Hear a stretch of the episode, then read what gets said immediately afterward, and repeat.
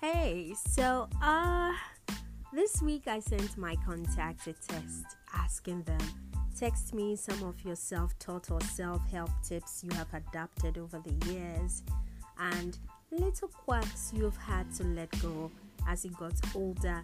That's definitely improved your relationship with others that are mostly not taught at school or by parents. And the response was crazy. I was surprised as to the response I got. I wasn't expecting that much so fast.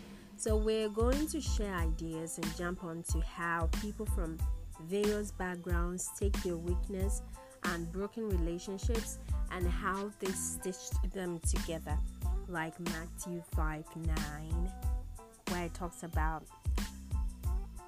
blessed are the people, the peacemakers yeah, you, you, get the whole idea. Either ways, um, my name is Trisha Voma, and this is Stitches by Trisha podcast. First reply came from Benafat. He says, "Drink water, eat well, and chop your house matter," which I think makes so much sense. You have no idea, seriously, you you definitely have no idea what you can accomplish if you decide to work on yourself and let go of things that are not growing you. The fact that you you appreciate or recognize the fact that you have things that you have to let go to move forward in life ooh give yourselves at least six months and you'll see growth. And ellie replied self-taught um, i simply i simply let stuff that happened pass. Like i lose someone important I don't fuss or complain. I see it as normal. I'll try to recover it or fix it. But if I see it to be beyond me, I will leave it be. More of if I don't feel a drop in my gut, I don't stress my energy on it. The whole real gangster move in silence kind of idea. Not everyone's majority stuff, from what I have noticed, is worth your energy. And quirks I've had to let go, I think will be raising my voice when I am angry or in any situation. I took that lesson from my dad, though quite unfortunately, he doesn't practice it. He said, Raising your voice in an argument doesn't prove you're right. And as per what I know, it even proves you're not willing to accept that you are wrong if that's the case. So, calm and collected. No stress, so to speak, when I'm arguing. And it's definitely helped me understand stuff way better. Well, Ellie, I think you were right. And but but then you'll be surprised how much we don't let things pass even though we say we have let them just you know, pass until we come across same situations or are victims in similar situations. Then you realize we subconsciously have put up a wall. So, in this case, and in most cases like this, I would say healthy confrontations. If it's not received in that manner, you, you, then you can ignore but then healthy confrontations are always the first the first thing you would want to do before ignoring people. Nee replied, So forgive and forget easily. Life is short. Don't think about what people think or say about you. F everyone else and be happy. This is beautiful, I think, and very well explained. So, Mitchell also says, Okay, to begin with, I was a very shy guy way back. People picked up on me, and I didn't like that.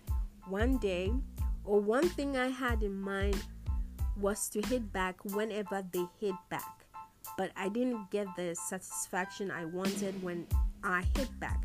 So I decided to hit back with all I had and stand my grounds against them. Seriously, that's what has made me who I am today and what has brought me this far in life. This is actually a true story. And he says that with two smiley faces. All right, so I think I think what Mitchell is trying to say is what Nee already said. So don't think about what people think about you way too much and you know help everyone else and be happy. Karen Karen said these tips I'm about to share were not really self taught. Some I learned from parents and others from the Bible. And I think Karen just kinda wrapped up my early 20s in a text and replied it and sent it to me because well she says one major tip that helped me improve how i relate with others is loving myself. This improved my self-esteem and made me appreciate who god created me to be. It saved me from the grip of inferiority complex which made me a people pleaser Above all, loving myself helped me discover my purpose in life.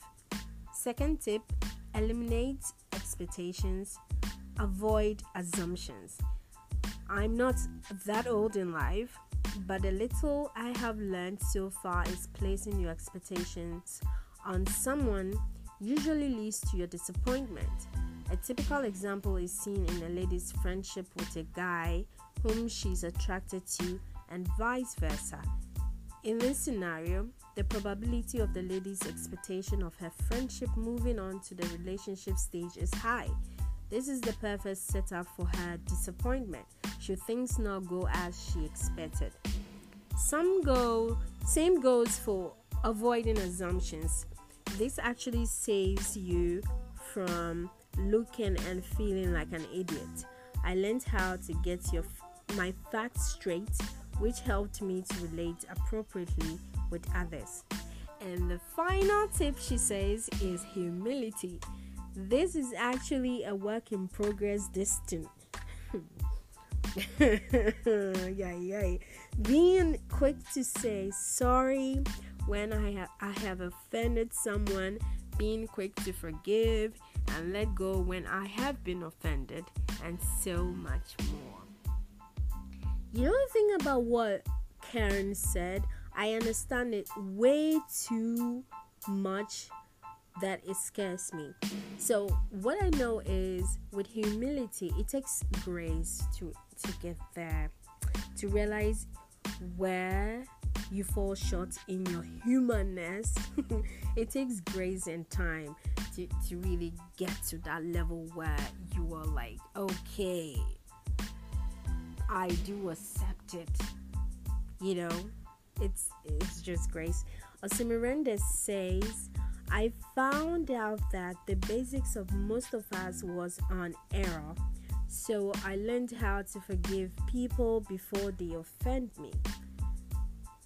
The second tip is, he says, knowing the fact that both are from a different background or more environment, so not underestimating the others.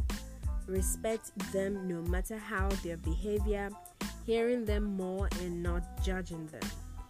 A soft voice and talking instead of yelling or getting mad. Well, OC, I think I agree with you. You couldn't have said it better. And well, there are so many things and ideas that people sent and so many replies that people sent me but i think would have to do with a two part episode because it's getting longer and longer.